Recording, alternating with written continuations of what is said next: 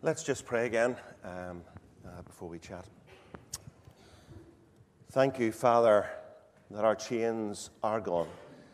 We pray that this morning, as we explore this topic together, we might uh, understand something more of what it means to live in a way which is honoring to you and builds character uh, that uh, emulates the Lord Jesus himself. So be with us, we pray. Thank you for Phyllis and her experience, and pray that as we chat together, it might be honoring to you. In Jesus' name, amen. Welcome again, uh, Phyllis. Um, as uh, you know, and as these folk know, we've been exploring over these last number of weeks um, the idea of character under construction, uh, what it means to have godly Christian character. One of the topics that we thought it was important to look at is the idea of controlling our thoughts. Um, uh, I was away at the time, but I know you were with us uh, on a Sunday evening, and folk found it really helpful. Um, and we thought it would be very useful to explore this subject with you from your experience. So, when I talk about your experience, for those who don't know, tell us a little bit about who Phyllis Coulter is, um, your faith background, and your professional background, so that folk um, can set what we're talking about um, in, a, in a bit of context. So, good morning. so lovely to be here. I'm loving your service, I love every element of it. I'll probably land on some of those elements as I, as I chat here. So, who am I? First of all, I'm covered in dog hair. I've just noticed. Uh, if your eyesight's as bad as mine, you'll overlook that. Um, so, I am a child of God for whom the idea that I am eternally secure changes everything about life as I live it. And I am so keen to communicate hope and uh, an ability, a, a desire then to thrive as a Christian in a world that really doesn't want to have time for us. So um, I'm married to Calvin. We've been married 35 years. Inside my head, I'm 25. So am I. Right? Uh, but my kids are in their 30s now, so that doesn't really work anymore. Um, I have two very big, brilliant children um, who last year then had children of their own. so I am the gran that will talk to you endlessly about my new grandchildren if you want me to. Um, and so life for me is about relationship. And in my day job, I encourage people to think about their relationships. So it then means that I practice what I preach, and I believe that a lot of our energy should go into the relationship that God, relationships around us that God has given us. So I do have that as my priority in life, even after all these years. Um, my day job is um, my day job is a privilege. So um, I'm a psychotherapist, which usually clears the room. Anyway, uh, so I get the privilege of sitting with people at their most vulnerable. And I absolutely love that. And I love what is done in private. And I love keeping people's privacy so that they can explore and work out some of the things that are bombarding them. And that I, if I can help them find some solutions to that, that is a privilege too. So, people who come to me, I work with children, young people, adults, and couples. So, sort of the whole gamut of life. Not everyone who comes to me is Christian, and I meet the person who's coming to me just where they are. But I always seek to be the faithful child of God wherever He has placed me in that. Great, thank you, thank you so much. Um, at our midweek uh, meeting, we had um, a guy called Jay Bay who's uh, involved with um, Seamen's Christian Friend Society. And Jay Bay had, um, uh, he, he, spoke a little bit on the parable of the sower, and the verse was up on Thursday night, and I was really struck by uh, the bit that says, in the context of spiritual growth, that one of the things, one of the thorns that chokes spiritual growth is the cares of life. Mm-hmm. And uh, because I was thinking about um, this morning, and because we had talked together, that idea of the cares of life choking our spiritual growth seemed like a a good starting point. Um, So, how do you feel that our thoughts, our thought life impacts our spiritual growth? That's a great question. So, so what I like to do um, in in sharing what I hope is good information with you is to draw on um, secular research and psychological research. And some of the research then that talks about thoughts of the typical adult human brain says we are capable of up to 60,000 thoughts per day. Right? So, in other words, your brain is constantly giving you information, constantly giving you um, situations that need to be interpreted. So, my idea of thought life is then that they're incredibly invasive and can be incredibly, power- incredibly powerful. But think about it if you're having up to 60,000 thoughts a day, the law of averages says you can't really dwell on 60,000 thoughts a day. So, my encouragement to you is just because something pops into your mind as a thought does not mean that you have to make anything of it. There's 60,000 60, things running through your head. Feel free to drop about 98% of those. And I believe we have choices to make about what we think about. It mightn't feel like it sometimes, it mightn't look like it, but I truly believe we choose our thoughts. Our thoughts are important. Here's another thing that they tell us in psychology your thoughts become your actions. And that's where I think our thoughts are really impactful on our minds and on our ideas of character building. Your thoughts become actions. If you extrapolate that even further, your actions become beliefs. Who am I? What am I doing? What am I likely to do? And beliefs then become part of your identity. So, managing your thoughts at the very beginning of that process is hugely important. And it can be done.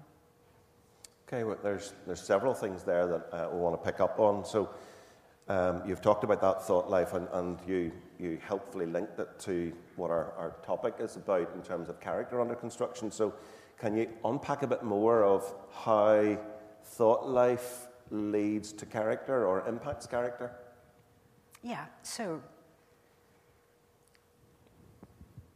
anything that you say in your mind often enough takes on a bit of a life of its own. So I get the privilege of talking to people um, as adults and they are very much giving me uh, evidence that things that were said to them and about them as children have actually become things that they now say about themselves. So the idea that you're stupid, you're ugly, you'll never be. That's the stuff that there's evidence then that the more you think on something, the more you start to look for evidence of it. And that's where thoughts become really uh, malleable and um, so what's that word then? Progressive. They don't just stay as thoughts randomly popping into your mind, they actually provide you a focus of what you go searching for. And what you go searching for, frankly, you will find. Because even if the evidence isn't clear, you can morph and twist the evidence to suit what you're looking for. That's how powerful our thoughts are. So, are you stupid? Are you likely to feel? Because if that's something that runs through your mind regularly, you will look for evidence of it. Um, where did I go with that? Um, this idea of um, finding evidence for stuff that's not true, mm-hmm. in a sense, mm-hmm. um, I suppose to turn, the, turn it to a very simple word uh, is a lie. And we know that the, the devil is the father of lies. Um, so, how do we, in that yeah. thought pattern, how do yeah. we discern truth from lies? Mm-hmm. Another great question. So, when you're looking for the truth, I believe we are created with that um, instinct or intuition. So, I point to the bottom of your tummy because I think that's where intuition lives. So, if you're thinking something, if you're repeating something, if you're looking for evidence of something, it's worth pausing and connecting. So, yeah, so connect with the bottom of your tummy. What is your instinct about that? Bottom of your tummy, and then go up to the top of your head. What is your thinking brain able to collate for you in terms of your life experience and your memories? What are those components of your um, character and life able to help you with in terms of discernment. I am saying I believe that every single person in this room knows the truth. It's maybe deep in your tummy, but when you connect it with your thinking brain, it will change these automatic thoughts, these wayward thoughts, these lies. Where does the role of, of scripture and mm-hmm. Christian teaching fit with, mm-hmm. um, with that whole thinking process? Right in the middle.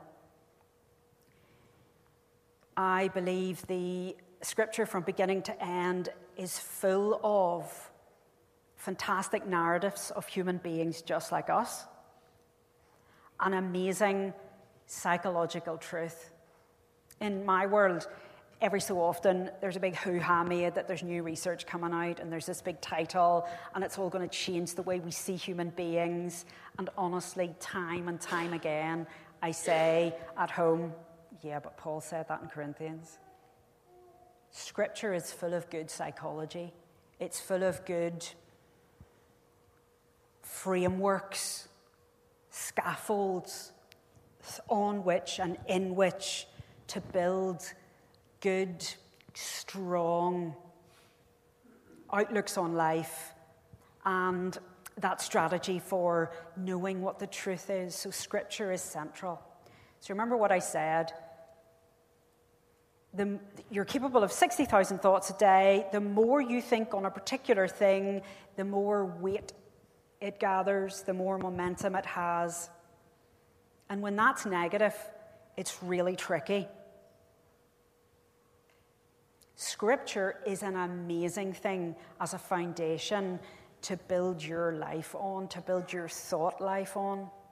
So, there was an old um, there was an old theology professor of mine used to say, um, saturate yourself until you are satiated with the Word of God. And I think we ignore that at our peril. You've talked about secular uh, research. Mm. You've talked about a theology professor. Um, is there a danger that we go to one or other of those extremes, that we, we simply look for, um, you know, in a sense, what, you know, the, what, we're, what we are taught uh, is, you know, for example, the, the, the appropriate psychological teaching? Um, or on the other hand, that we throw scripture verses at one another and say, don't fear. Um, you know, it, it's on unbiblical to be, you know, anxious. Um, from your experience as you seek to bring your practice and your faith together, um, can you give us a bit of guidance as to how we pick our way through that minefield? Yeah, good for you. Tricky questions. So I don't have to answer them. I only oh, have to I know. Neither extreme is ultimately helpful. Now, now, don't throw me out before I finish my sentence. Uh, scripture is our foundation. Scripture is an amazing resource. But just as you said, Ian, there's that idea of firing verses out of context at people whose context we don't know enough about. That good old Romans 8 28. I just think there are so few contexts that are immediately ready for that. Scripture is an amazing resource, but it can be used unwisely by well meaning people. So be mindful of just how much or little you know of someone's context. Before a verse that is really meaningful to you is used as a conversation starter or a conversation ender. Right? So, the extreme of that is not helpful.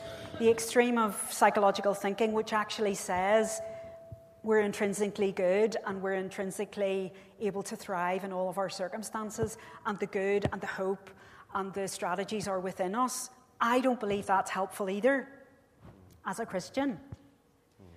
So I am always looking for the Venn diagram, for the overlap in the middle where both of these things can be helpful. So in um, Genesis, there's that lovely phrase um, when the Israelites are moving out um, from slavery that they plunder the Egyptians. And that is something that I believe we can do with secular psychology pull helpful bits from it, take it with us, and apply it to our life as Christians based on our knowledge of what the scriptures are um, directing us toward. Psychology is helpful, and it can be applied to a biblical model of living. Mm, thank you. Um, uh, I'm going to wave little sheets. Um, Phyllis and I had a, a really helpful conversation, uh, uh, and I just scribbled and scribbled and scribbled um, all sorts of phrases which um, form the basis for some of these questions. Uh, there, w- there, was a phrase you used um, that I, I, I love you to unpack about brain under stress. So, whenever you're chatting to me, you talked about the idea, again, in this context of controlling our thought lives, that our brains can be under stress and that that has got certain implications. Um, can you explain how brain under stress leads to unhelpful habits and behaviours? Yeah. So those pages are my doom, right? I was just talking, now I have to back them up. Uh, no, I love that. So, um, again, with um, neuroscience, we can see that a human being under stressful circumstances shows evidence of changes in their brain infrastructure. So, bluntly put, if you're under stress, what they've discovered is the part of your brain, the top of your brain, goes dark, closes down. And from other areas of psychology, we know that this is the part of your brain that does your good thinking recalls memories, uses life experience. That's where your good vocabulary is. That's where your idea of problem solving and risk assessment is. So think about it. Under stress, that part of your brain goes dark, comes offline, isn't there to help you. So the part of your brain that's left to you under stress is the bottom part of your brain. So that's what neuroscience has discovered. This part is dark, this part is very active. This part of your brain is where your emotions lie. It's where the youngest part of you exists. It's where the most extreme thinker in you exists. Do you know how, when you're walking around Sainsbury and there's a poor five year old who wants a Jaffa cake, right? Aisle one wants a Jaffa cake. Aisle six, oh my nights. They're hysterical because they still haven't got a Jaffa cake. Aisle seven, they're on the ground. Aisle eight, mom's getting them a Jaffa cake. so, the, the youngest part of our brain is our extreme thinker. It's what we grew up with. We're so wonderfully made that as we reach adolescence, puberty, early adulthood, lots of the rest of our brain switch on and begin to help us. Under stress, all of that good adult function closes down again, and we're left with that young brain. Panicking, extreme thinking. how do I survive this? Usually, when we talk about survival, we picture the worst case scenario so that we can survive that. And that's where, that's where the brain under stress gets really unhelpful because you're only thinking with the extremes, with the young brain. So I'm saying, I'm describing your nightmares now, but actually the hope is when you pause, a lovely wee strategy then is to use your senses for that. So you need to pause. So touch something differently, move your feet in your shoes. Um, another lovely wee strategy is put the tip of your tongue behind your front teeth. Because it's really hard to talk. You don't need to talk, you need to think. But tip of your tongue behind your teeth, close your lips, and pause. And what you're saying to yourself is, in thoughts, I need the thinking part of my brain right now. Because if I've only got this young part, I'm likely to make decisions that when my thinking brain comes back, I will regret quickly. The brain under stress is totally understandable, but you don't have to just accept and live with it. You need to get back up to your thinking brain. Last week, um, as we explored this week, we thought a little bit about the fruits of the Spirit, mm. and obviously, including that is the spiritual gift of self control. Um, so, as we, as we seek to manage through the, the, the life of the Spirit throwing through, um, in a sense, how do you, how do you blend that pause, think, yeah. sort of re, you know, recenter, re-establish with yeah. the life of the Spirit? The brain under stress is likely to be dealing with lies of some sort, um, extreme manifestations of something. So, in the pause, it's good to recalibrate. And it's good then to connect with a phrase or an image or an idea that brings you back to the amazing truth of what is available to you as a resource if you are a child of God. So, in the pause, and me wanting you to connect again with your thinking brain, the fantastic part in the middle of that that will lead you up to your thinking brain can be totally Christ centered. So, I'm talking about a phrase or an image. Our brain under stress works amazingly well with short, pithy, either sentences or images. So if I said to you, for example, think of the metaphors about God in the Bible, and which one of those metaphors actually resonates with you shepherd, fortress, rock, refuge. There are others, right? If you connect with that image, it then directs you properly to the truth again. Or a short sentence like, So your music is amazing here. So these first three pieces that we sang, I think you could spend a fortnight on each one in terms of short sentences that actually can and should stop us in our tracks. Um, Ben's prayer had that lovely sentence in it um, about the um, righteousness that is not our own, the alien righteousness. So when I heard that, I think of the, the substitutionary atonement, the, um, the adoption that my salvation provides for me and this alien righteousness, the propitiation of God's wrath through Christ's sacrifice. These are such big things. I love them. That's what we need in the middle. Big thoughts, small sentences to stop and recalibrate. And the truth of Scripture can be right in the middle of that. As we talked during the week, um, you talked about damaging thought patterns and you talked about damaging behavioural patterns. Um, I suppose uh, uh, as I sort of thought about that, I was sort of thinking chicken and egg. You know, what comes first, or does it not? You know, um, behavioural patterns, thought patterns. Can you maybe explain a little bit about, from your experience, um, how that all, all, all sits together? That's good. So I really think thoughts always come first. We can mull about with something in our heads, but what they say is, they, the nameless ones, what they say is, your thoughts will drive your actions. And that's when a loop is set up, because the more actions you have evidence of, the more your thoughts will lead you back to the corroboration of who you are and what you're doing.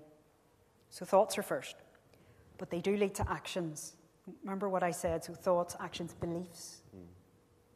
Because the more you do something, the more you just accept that it's who you are or a very big part of who you are. And then you lose hope of who you can be. You just start accepting who you think you are. There's the lie starting to take shape in the middle of that. None of us are perfect. These 60,000 thoughts that we can have in a day do not have to come to define and represent who you are, but they will if you don't capture them. So, thoughts lead to actions, actions lead to beliefs. This is who I am. Once you've decided on who you are, it's really easy to gather evidence for that from other areas of your life. And that's when the devil comes in and actually has a field day with you. Um, I, I, wish we had a lot more time to explore it, but um, and it's a complex question. We're bound to experience disappointment, failure, grief. Um, you talked about the idea of not being defined, so I suppose um, how do we navigate these things that are going to happen to us? Without becoming defined by them. Yeah, that's good. I mean, as a human being, that's tricky. I, am not here to give you trite answers. Mm. I think the, the antidote to the curveballs that life gives us, to the suffering that is likely to come our way in some form or another.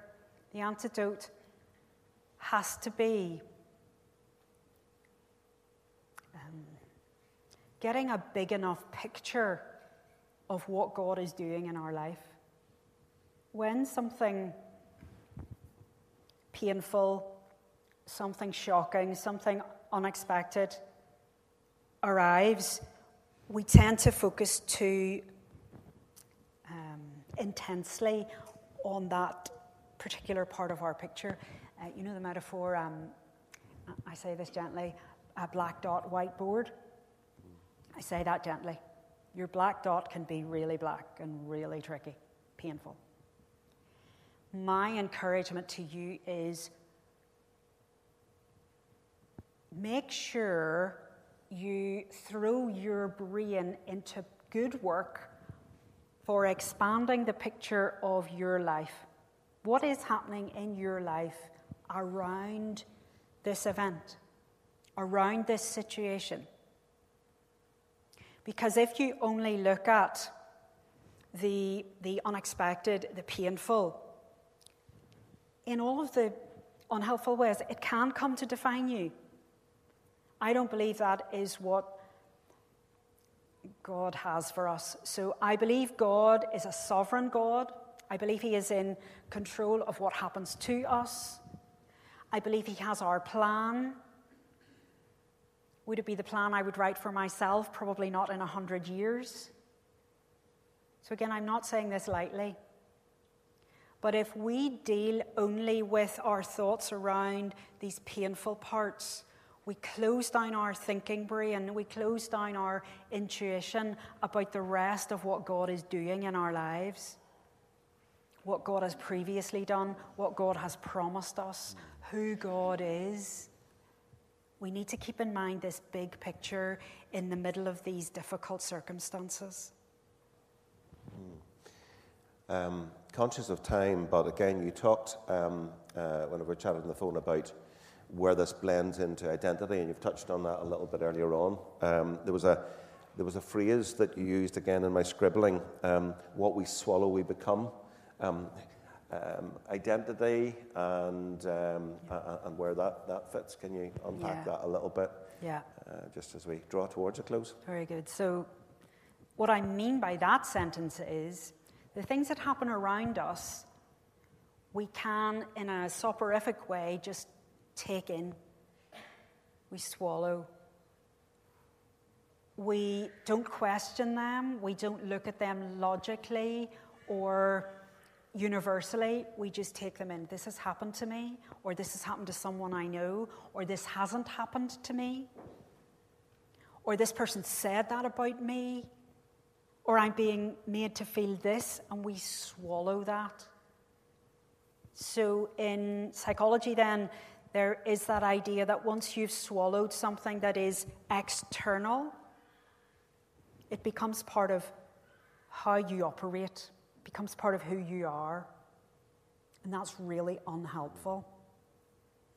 So, because we've taken something in, the idea is to um, pause again and think about where was the source of that? Who was it? What was it? And is it helpful that I have just taken it in wholesale? Unfortunately, there are agendas, cruel agendas of others that will delight in having us swallow things because it actually helps them in their agenda. Controlling us or minimizing us or keeping us fearful about something. Reject that. Get that back out. God has a plan for you. It will be long in the making but God is immanent, active, sovereign, and He is the one that we need to take in constantly and fill ourselves with. Because again, the difference that it makes when you saturate and satiate yourself in Scripture is you're taking it in. And that changes what goes in, and it changes what comes out. In the communion address, we heard that lovely progression, um, you know, from slave. We were slaves, but we can still live as though we are slaves, and the devil just loves that. We have been adopted, taken in by this sovereign creator, and we are now seen as that heir so that's a fantastic progression to take in, to think on, because that will mean manifestation and outward working in a whole different direction. Thanks, Phyllis. Conscious of time, um, I'm going to make a statement here. I'll ask you to comment, but uh, speaking, I suppose, as a church leader here, um, we are not saying uh, we, we, we, want to address these issues. The, the reason we're exploring it uh, is because this is an important uh, thing as, as part of our series. But as a church, we are not qualified to help people, but we are in a position to pray. So if you're going through times of difficulty, then we want to know about that privately or go to someone that you trust so that we can pray for you. But there's a danger, isn't there, as well, that we either are in self help mode um, or you know, we'll pray for you, it'll be all right. Um, and this isn't a, a pitch for you, but um, there is a place for going and seeking professional help, I assume, otherwise, you wouldn't be earning a living. Um, can you maybe just comment on that, um, just as, as we, we draw to a close, yeah. that in a sense, that blend of spiritual healing that we can seek prayer for, yeah. but the wisdom of seeking proper advice. Yeah, yeah. One of the lines in one of your uh, songs was about demonstrating love to one another. And so I think as church, it is an amazing opportunity to build connections, networks, good people that we can do parts of life with. And prayer is an amazing resource, and it's amazing uh, nudging of God to pray for others. but it's a lovely way to demonstrate your faith and courage in the faith that you have that you can come and ask for prayer. Go to your good people and build each other up in this lovely faith that we have. As human beings, we are subject to life as it fires at us, and we are uh, impacted by that. And what can happen to us psychologically is we get, I'm doing this, um, squeezed. We get um, pushed down. Our resources become a little bit exhausted emotionally, physically. And there comes a point when your system, although wonderfully made, has then reached a point that it's really tricky to get it started again in all of its good ways of going. So, one of the things in psychology we talk about then is the um, brilliant rule that serotonin, the chemical that we naturally produce, that helps our brain and our bodies function really well. When serotonin is limited or really depleted, it's really, really tricky to see positivity in life. So that's when I believe we need um, a different environment to explore some of those things in a neutral space where we can, again, recalibrate um, our physical as well as our emotional being. Not everyone needs therapy, absolutely not. And therapy for me is best when it's in a safe place for a limited time to get us up and going. And it's about coming to someone who's not afraid to sit in the darkness with you if that's where you are, but to have the hope that there is light. What a lovely place to finish. Um, thank you so much. Would you join me in thanking Phyllis uh, for, for joining us? Thank you.